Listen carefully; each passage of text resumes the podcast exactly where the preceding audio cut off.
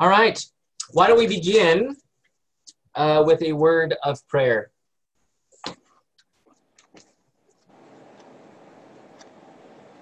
Dear Father, we thank you for this day. We thank you for this time together. Bless us, O Lord, by your word, and may your word uh, continue to point us uh, to the faith in Christ Jesus. Lord, uh, through all things, we know that it's not by our works, but by your works. Uh, grant us this childlike faith as your Holy Spirit grants us this faith to, to lead and sustain us through these trying times. Comfort, defend, and lead us, O Lord. We pray this in Jesus' name. Amen. Amen. All right. Can you hear my fan? Can you hear like a little No. rattling? No? No. Oh, No. Good. Very good. And on my um, I'm still trying to get a an office air conditioning. Um, the fan works, but the cooling system doesn't. It like died last week, so uh, I've been drinking a lot of ice water. It helps. I, I think you need to bring Does. that to council tomorrow night, Pastor. Yeah. Let's let's get that problem resolved for you. Oh yeah, you know it, it's a good um, sweating technique. Hmm. Not even moving. It's awesome. But no, I drink a lot of ice water. It helps a lot. Ice water, it does more than you know. You know. Uh, but anyways, uh, Galatians uh, three. Okay, Galatians three. We're continuing on uh, with Saint Paul. He does a doozy here uh, with how he, you know, we all know that St. Paul is an intelligent human being, that he's well learned of the law, but I think now as a Christian, he is using all that he knew for the sake of Christ. And this is an interesting thing. Uh, we're going to start on verse verse uh, 10, if someone could read that. Verse 10. I can do that. For for as many as are of the works of the law are under a curse, for it is written, Cursed is everyone who does not abide by all things written in the book of the law to perform them. All right. So, for all who rely on works of the law are under a curse. Now, to preface that quote uh, from Deuteronomy 27 and 20, uh, Deuteronomy 27 verse 26, uh, Saint Saint Paul says to the Galatians right here, "Why are those who rely on the works of the law under a curse?" Why is that? Can anyone? Uh, Because no one, I'm sorry, Don, go ahead. thank you. Because no one can perfectly keep the law, therefore no one is can be justified under the law. So when we speak of of the curse, what is that curse? If we cannot be justified, just as Don said, exactly, uh, what is uh, what is that curse that we live under? eternal damnation. That's right. Uh, now, you know, uh, when we speak of the law, we very well know that is the law good? And the answer is, of course, right? The law is good. I mean, it, shows us uh, third use of the law, how to love and serve neighbor, right? The, uh, the law as guide. Uh, first use of the law uh, is used for civil order for the world, right? To curb uh, any type of uh, disorder and chaos. But ultimately, we see right here in Deuteronomy 27 Cursed be everyone who does not abide by all, by all things written in the book of the law and do them. Now, the question is can we do them perfectly? Don quickly stated, no, we cannot because of our sin, right? So, when we speak of the works of the law and cursed be everyone who does not abide by all things, well, at the end of the day, at the end of the day, what does the law show us? What does the law show us at the end of the day? Second use of the law, it shows us our sin, Sin. right? No one in the Bible,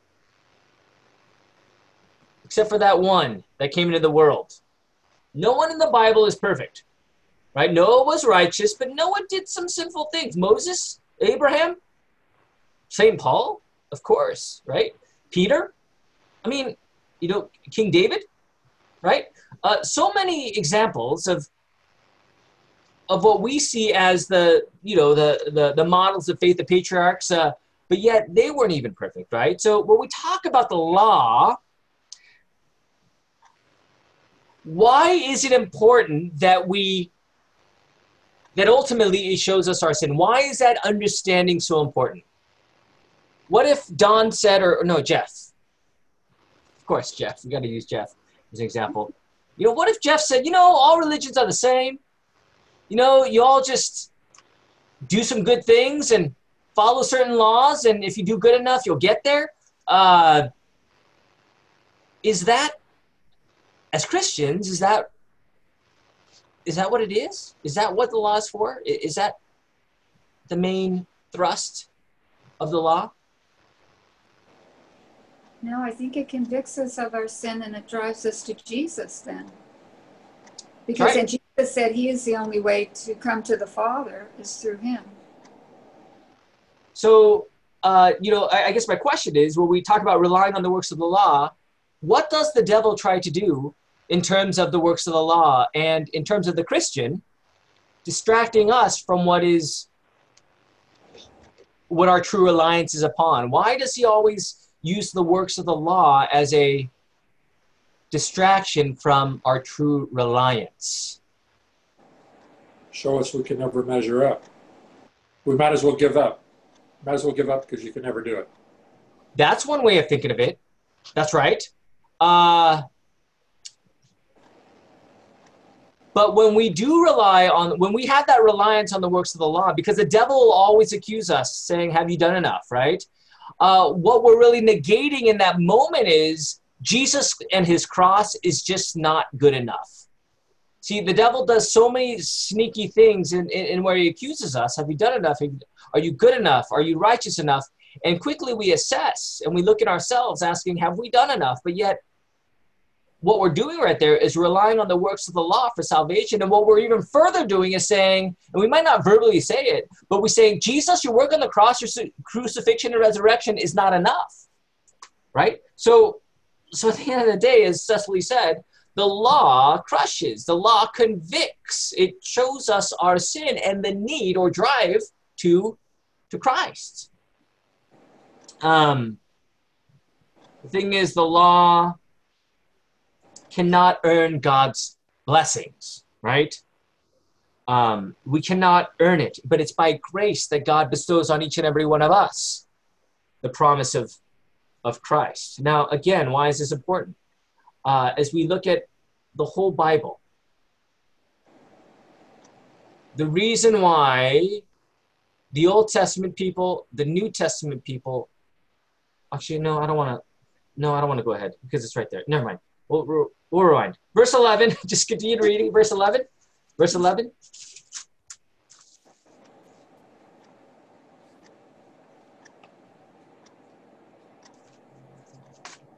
I could do that. Now that no one is justified by the law before God is evident, for the righteous man shall live by faith. Now it is evident that no one is justified, declared righteous, right, before God by the law, for the righteous shall live by faith. Now, Old Testament, New Testament, it's always about faith, right? It's always about faith. Faith in God, His covenant, His promise, and what He has given to us. We'll talk about Abraham and the seed, all nations, stars in the sky, and that blessing is the offspring Christ, right? It's the promise of Christ. That is what the Old Testament faithful people were looking and anticipating for. That's what it was all about. The prophet Isaiah always prophesied about the coming Christ. We very well know, uh, ever since Genesis 3, we see that promise of Christ. We know that it's about faith, right? It's not about the works of the law, but it's about faith in God's promises. The righteous, why are you righteous? Because you live by faith, right? The righteous shall live by faith. Now, why do, what does that mean, you guys?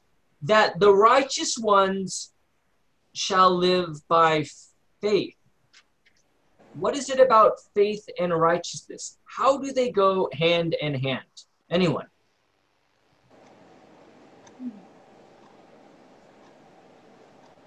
Only by having faith that, that Jesus is the Christ, uh, the Son of God, and um, justified us through his death and resurrection on the cross. Only by that are we uh, justified and made righteous. That's right. That's. Exactly right. The righteous shall live by faith. Zesatai, right? From uh, from the word zoane, for the life of Christ, not the bios life, but the zoane, the zesatai, the zesatai, uh, and this is the righteous shall zesatai ek out of faith. So when we talk about, uh, as Don perfectly said, faith is Christ. Christ has declared us righteous by his blood shed on the cross. And there our faith abides or remains in the vine. Oh, my wife is.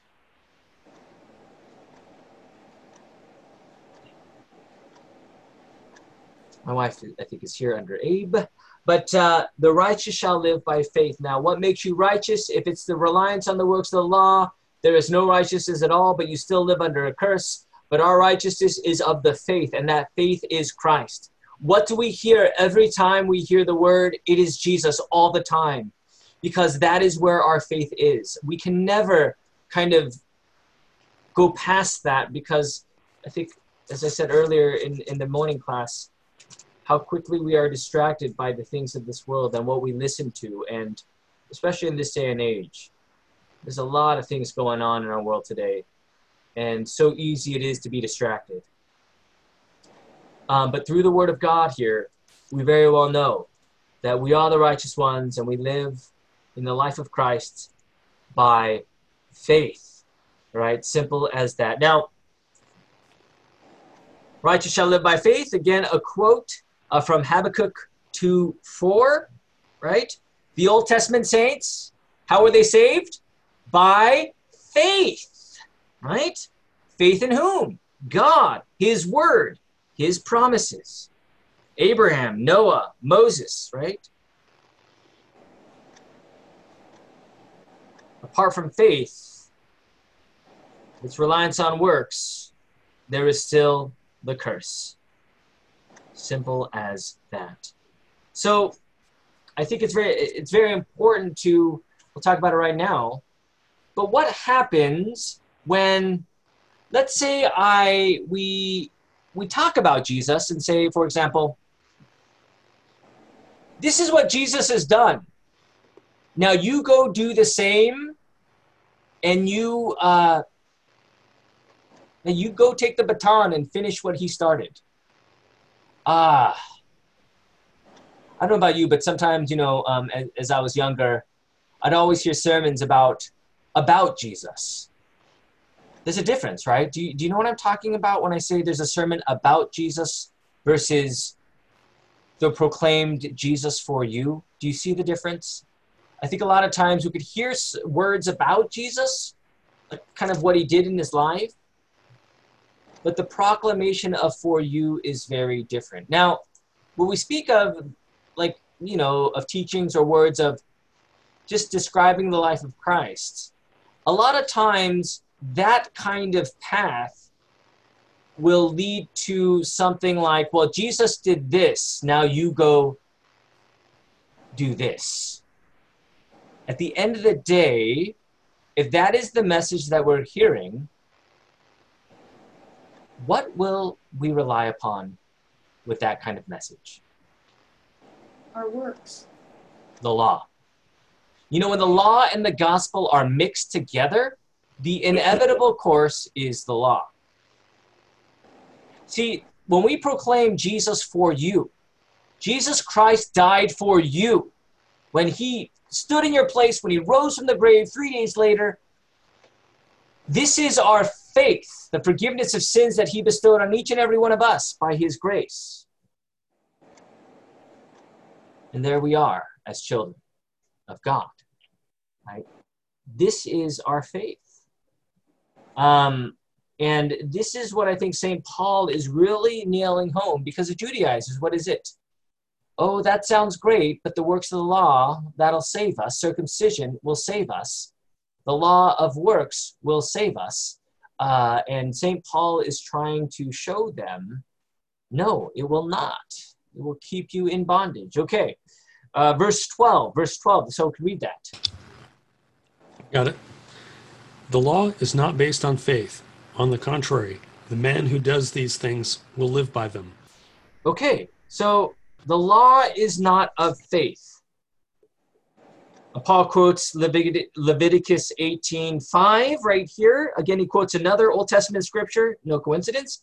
Uh, this verse, uh, this quote shows that you know, um, well, they are mutually exclusive. Uh, that they are apart from each other. The law is not of faith. Well, what does St. Paul trying to say right there? That the law is not of faith.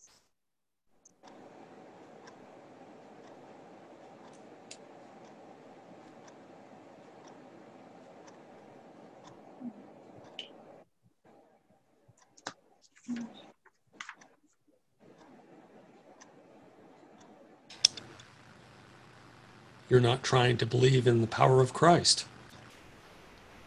Yes, the law, the law's faith is the works of salvation merited by their own works. Faith, true faith, is the work outside of ourselves, and that is Jesus and his merits upon the cross. Right? Um, yes. Uh, and this is the difference between law and faith. As I said on Sunday in our sermon, everyone has faith faith in something, right? Whether that's true faith or false faith, there is always faith in something. We're always clinging and trusting to something. Now, for our conscience, can we trust the law to cleanse our conscience? For forgiveness, life, and salvation, can we be confident in our works? No. St. Paul is saying, no, they, they can't be mixed up, right? Your faith is Christ. I've taught you that before. St. Paul is trying to remind them look, the law cannot save you. And um, trust me, when we stop hearing this word of the gospel, the the secular society will continue to kind of push that doing good ism at us at every corner, right? It's always moralism. It's always kind of like this if there's a God out there, um, I'm pretty good so he must be happy with me. And slowly that can even seep into a Christian's life as well, right? I mean, I do good. I, I try to do good, right? God must be happy with me too. I mean, after all, I'm a Christian. I, I go to church. I do all these things, give to charity, and, you know, I'm a good, positive, you know, I'm a benevolent, philanthropic human being. I do all these things.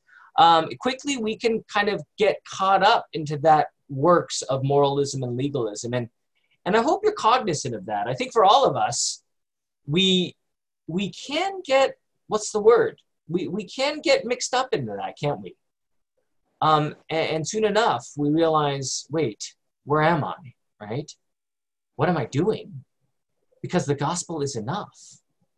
It is sufficient. His grace is right. So, so anyways, um, as we continue here, uh, verse 13 is going to take a while. So why don't we do that? Verse yeah, I can read it. And 14, Jeff. 13 and 14. Uh, oh, man. Okay. Christ redeemed us from the curse of the law by becoming a curse for us. For it is written, Cursed is everyone who is hanged on a tree, so that in Christ Jesus the blessing of Abraham might come to the Gentiles, so that we might receive the promised Spirit through faith. Cursed is everyone who is hanged upon a tree. Deuteronomy 21 23. He's just quoting quotables. Isn't that a Jeopardy? I don't know. Is that a Jeopardy? Um, Sounds like it. I don't know. Anyways. Anyways, sorry. Uh, cursed is everyone who's hanged. What now? What is the tradition of being hanged on a tree? Why? Why do you get hanged on a tree? For crimes, heinous crimes. Heinous, right? Heinous. Heinous. Right. Yes. So, so you definitely have done something wrong, and uh, very wrong, very, very, very wrong. And those that are hanging upon a tree, uh, this is a curse for anyone to die this way. This is not some parade, right? This is a very excruciating death. Uh, and and for those that are you know uh, committing heinous crimes, um, this was a common endpoint for them. And for Jesus, well, says right there in the beginning of verse 13, Christ redeemed us. That is, he bought us back. He paid for us from the curse of the law by becoming a curse for us. So, what is happening there? The curse of the law by becoming a curse of uh, by becoming a curse for for us. Second Corinthians five twenty one. You know, the one who knew no sin became sin for us. Kind of very similar in its exchange here, but we call that the the blessed exchange, the glorious exchange uh, where there Christ charges unto himself our sin, and there, by his blood on the cross, he gives to us his own righteousness. It doesn't make sense to the world's mind, does it? We did nothing. He takes our sin, he dies, and he deems us righteous by his blood. Free gift. And the way he took was by the, being the curse for us. He went on that tree. Luther writes right here, love it. And all the prophets saw this that Christ was to become the greatest thief, murderer, adulterer, robber, desecrator, blasphemer, etc. there has ever been anywhere in the world. In other words, Jesus took upon our sin and took that curse of sin all the way to the cross. He went lifted high for each and every one of us for our sin. And the measure was the cross to take upon that curse. Uh, we see this in Isaiah 52 and 53. Right? Uh, the suffering servant, where there, uh, prophet Isaiah would speak of Jesus as he has come without any beauty or majesty, but he came to be the one Lamb of God, silent to the slaughter for the sake of our sin, our curse, becoming the curse for us. So that took the cross to make that happen. Right? Uh, yes. Uh, Luther also says and this is our highest comfort to clothe and wrap Christ this way in my sins, your sins, and the sins of the entire world. And in this way to behold him bearing all our sins. When he is beheld this way, he easily removes all the fanatical opinions of our opponents about justification by works. Right? So once he goes on the cross to die for our sins, not only does he die for them, but he he shuts down the opponents that say we are justified by the works of the law. Be Peter the denier, Paul the persecutor, blasphemer, and assaulter, David the adulterer, the sinner who ate the apple in paradise, the thief on the cross. See to it that you pay and make satisfaction for them. And this is Jesus. This is what that curse entails taking every sinner's sin upon that cross. Right? So, what is the result? Verse 14 so that in Christ Jesus the blessing of Abraham might come to the Gentiles, so that we might receive. Now, why is that important? Receive the promised Spirit through faith. Why is that important right there? So that we might receive the promised Spirit through faith. What is that implying there? Anyone? Receiving it from God. It's not from ourselves. Yes, it starts with a it starts with a P, ends with an E. Passive, right? It is all passive reception, right? You know, the beauty of Lutheranism is this: is that we believe that God works by His word, right? That's the beauty, right? That He actually works by His word. Faith comes by hearing, hearing the word of Christ. Infant baptism, the gospel, all of it. It's all the word of God. And when we trust in God's word for what it does, as I said, uh, you know, uh, hearing God's word takes on a different context, right? It's a matter of receiving, not uh, what am I doing for God or I'm taking my time for God, but rather I'm hearing His word, receiving His word, hearing and receiving and believing as the Holy Spirit works through that very word to go into my ear, to go into my heart and mind. When I receive the supper, hearing those words given and shed, receiving in my mouth and consuming the body and blood of Christ, right? This is all part of the reception, the passive, the gospel, right? Uh, so again, it says right here, so that in Christ Jesus, the blessing of Abraham. What is the blessing of Abraham? What is the ultimate blessing of Abraham? It's Jesus. The line of Abraham, right? The seed of Abraham is the Christ. So the blessing of Abraham is the Christ. He might come to the Gentiles so that we might receive the promised Spirit through faith. Faith, verse 12, but the law is not of faith. Not the law, but through faith. Verse 10, for all who rely on the works of the law are under a curse. That is the law, but through faith, Abraham, blessing of Abraham, Jesus, seed, word made flesh, gospel, this is our faith as the Holy Spirit gives this promise to us the very word.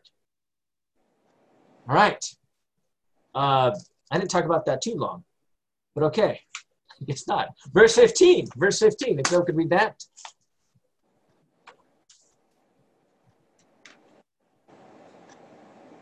I can do that. Brethren, I speak in terms of human relations even though it is only a man's covenant, yet when it, when it has been ratified, no one sets it aside or adds conditions to it. All right, so I know Dave. Uh, Dave, you've probably done a lot of contracts, right, in life? Kind I've of. Read, I've read a lot. I haven't done a lot, but I've read a lot.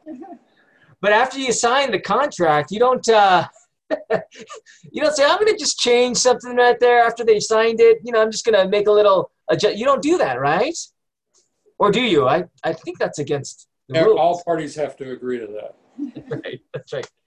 Uh, or that's fraudulent or something like that. So when it comes to man-made covenants, no one can change or add um, um, once it has been ratified. And that is, what is St. Paul doing here?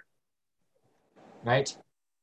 He has another trick up his sleeve, of course, because he is saying in human interactions, if we don't do this after it is ratified, we, we very well know that when covenants are made, well, they will never be ratified. And, and verse 16, if someone could read that real quick, speaking of covenants.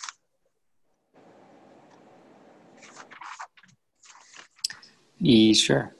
Now the promises were made to Abraham and to his offspring. It does not say, and to offsprings, referring to many, but referring to one, and to your offspring, who is Christ. All right, so clearly, uh, what we speak of the offspring of Abraham, the blessed seed, not to your offsprings, but rather to the one, your offspring, who is the Christ. So, when we talk about promises, when we talk about uh, this uh, this covenant, um, God gave Abraham the covenant that through him he would be the father of nations. I know earlier Marjorie said, "Oh man, you give your own son a very uh, very big name to be father of nations," and I'm like, "Oh yeah, that's right." Huh, interesting. Anyways, we kind of took a laugh on that. But anyways, I, I won't get into that conversation in a recorded YouTube session. But uh, but uh, the point is is that for Abraham in the Bible, this is the covenant that God made with him before circumcision, before the law. And again, what do we say in verse 15? That once something is ratified, it cannot be annulled or changed or revised, right? So when God gives the covenant to Abraham, what is he implying to all the Judaizers, the Judaizers and the circumcision party and the works of the law party? what is he saying when in fact Abraham's covenant with God came way before what they were touting to save themselves? What is St. Paul implying right here?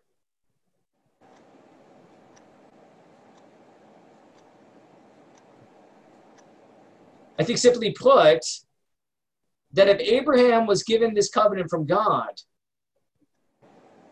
that covenant, that promise cannot be changed. So when the offspring of Abraham is Christ, who is the Christ, the Christ who is the faith, the one who saves by his death and resurrection, the way to eternal life and salvation cannot be revised or changed by the works of the law right? God gave the covenant. You know, it's like uh, you know, in uh, in the Lord's Supper, what do we say? What do we say? We say, uh, in the same way, also, he took the cup after supper, and when he had given thanks, he gave it to them, saying, Drink of it, all of you. This cup is the new testament or the new covenant in my blood, which is shed for you for the forgiveness of your sins. Now, in that context as well, covenant, testament, the last will of Christ, when Jesus says, This is my blood, this is my true blood for the forgiveness of our sins, I, I loved reading that Christians and Answers today in our service. I know it was a little long winded, but what a great reading that was. I, I just, yeah, what a great reading that was. It's been a while since I read that just in a line. But uh, but when we talk about God's promise and his covenant, that this is my blood, it is his blood. There's no change in that. There's no, well, is it? Is it? I don't know. No, it is by his word, by his covenant, his promise. And that's where he promises to meet us in his body and blood given and shed for the forgiveness of our sins. So this is, when we talk about covenants, you don't break them.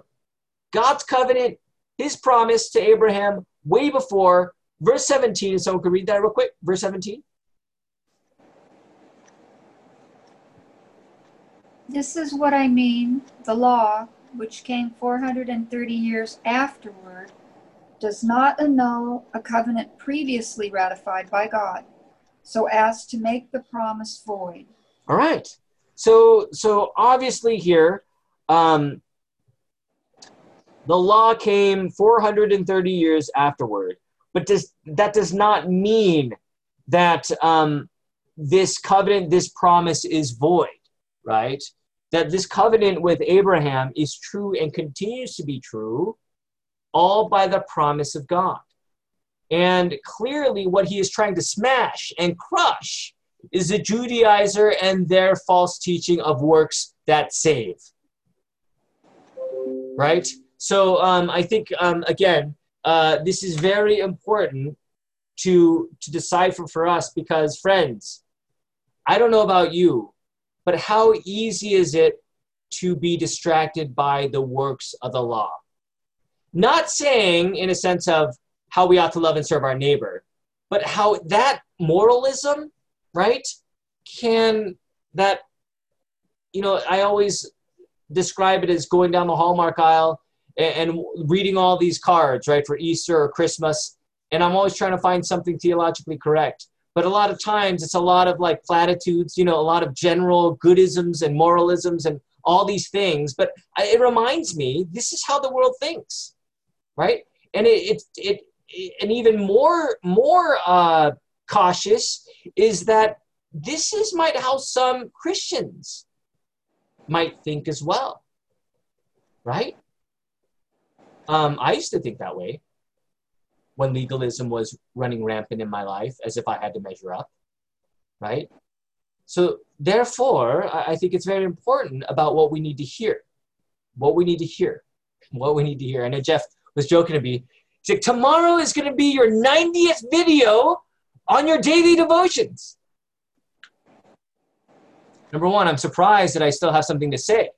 I don't know if I repeat myself, but that's okay. Uh, number two is it reminds me that why do I do those? Is it just to fill time or just talk? No, I think it's it's because I know what we're hearing in the world today. And this is one way in which we can kind of get back to reality of who we are as children of God. It's the only way to combat all the distractions we have in the world, right? Is to be in the Word. And that's why we do it, right? Midweek service Wednesday, why do we do that? The Word. We trust the living Word and what it does, right? Because it brings us to faith, it, it sustains us in the faith. This is what we're battling. Do you see? Right? The works of the law, it, it could seep in us too. This legalism, right? Um, I mean, all these famous, you know, Bill Gates, he's a great guy. Does many great things for the world, and that is very great. But when it comes to salvation, not even the most charitable monetary value can save him. It's only faith in Christ Jesus. And I think that's the key, you guys, is as we love and serve our neighbor and live in this world, we know that we are fallen human beings and that the works of the law we cannot rely on. But when we hear and rest in the words of Christ, there we are directed back to our faith where the Holy Spirit guides us to the comfort of the words of the gospel of for you. Not a pass the baton transaction. This is what Jesus has done. Now you go do this to fulfill it. No, it's to hear the words of our faith, right? Uh, to hear the words of Christ, to rest in the midst of our sinful nature, knowing full well that we are covered by his blood. This is the pilgrimage of our faith, right? So again, you know, when we talk about the covenant and the promise, right, we see right here, um, the promise is not void. Right? The covenant still rolls on because this is from God. It cannot be altered or changed or, or, or omitted but it is Christ. Okay, verse 18. We'll conclude here today. Verse 18. Got it. For if the inheritance depends on the law, then it no longer depends on the promise. But God, in his grace, gave it to Abraham through a promise. All right. Someone can read Romans 4.14 for me. Romans 4.14. 4.14.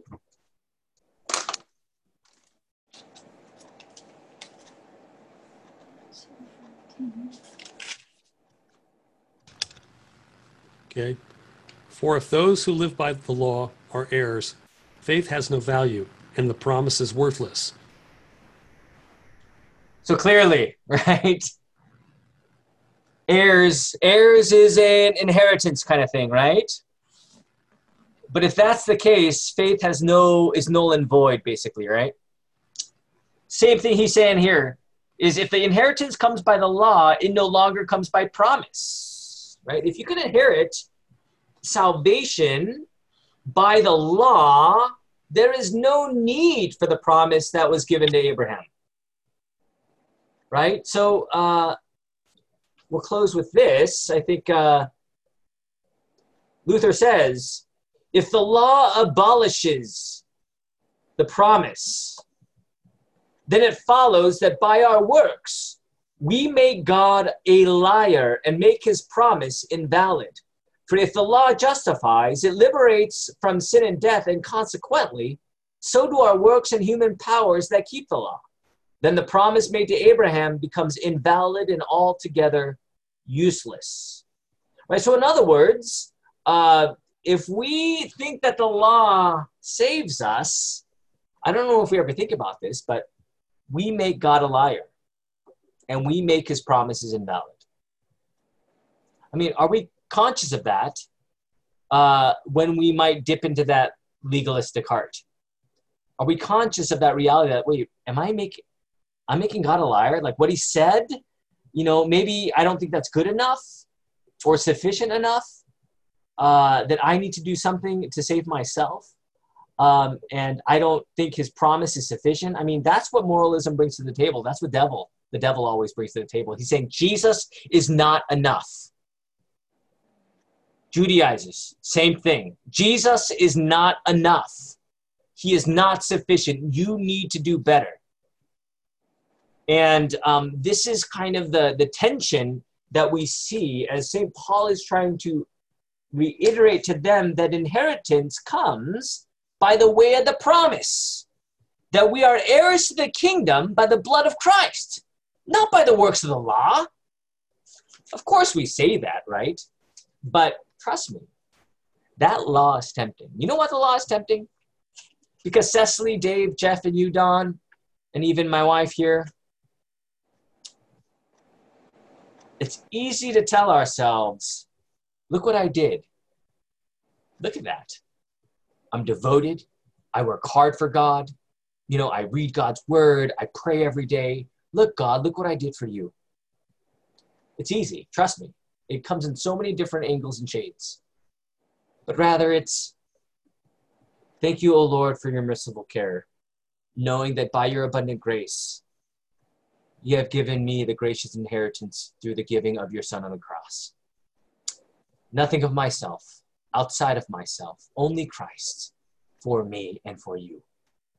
This is the promise. When that law is mixed up in there, it becomes law. It becomes law. It becomes law. Right? So it's very important that, as St. Paul is saying right here, you can't mix the law and the gospel together. You just can't. Because at the end of the day, it will always produce an end on law. That's the beauty of what we listen to every Sunday, every Wednesday. It's the gospel. The pastor, why do I have to hear that again? I think it reminds me of what we read in Christian and Answers, right? Why? What if you meet someone who does not uh, believe that he is that he needs to go to the supper, and and and uh, Dr. Luther would say, tell him to look to touch his body, to look in the mirror and see his flesh, or to see the world. And quickly he is reminded that he is a sinful being and he needs the word and promise of Christ.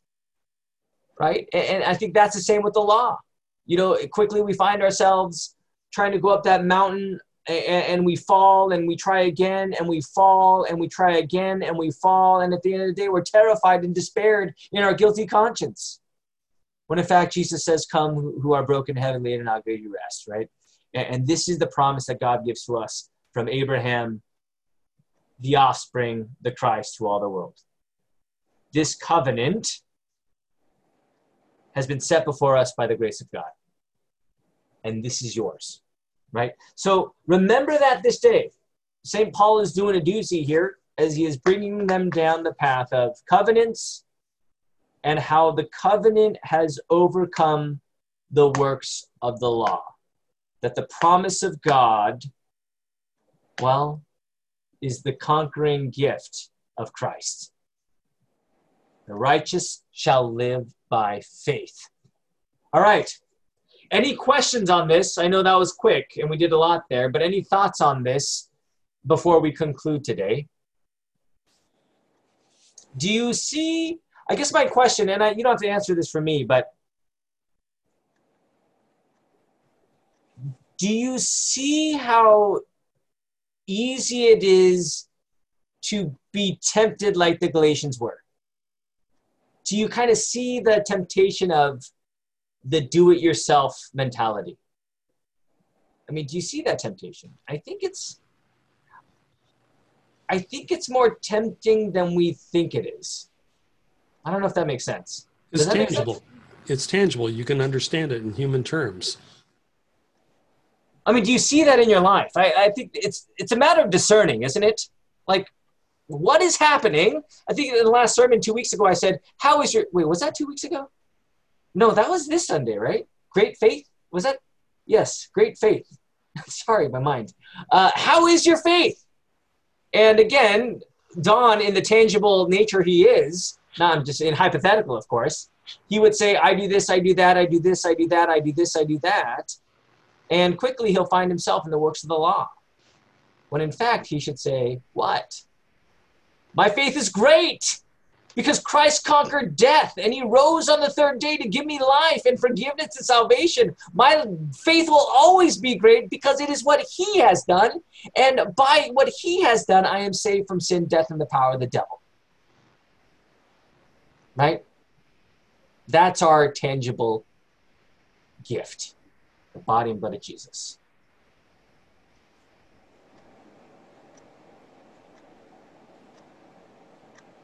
All right. Why don't we pray? Why don't we pray?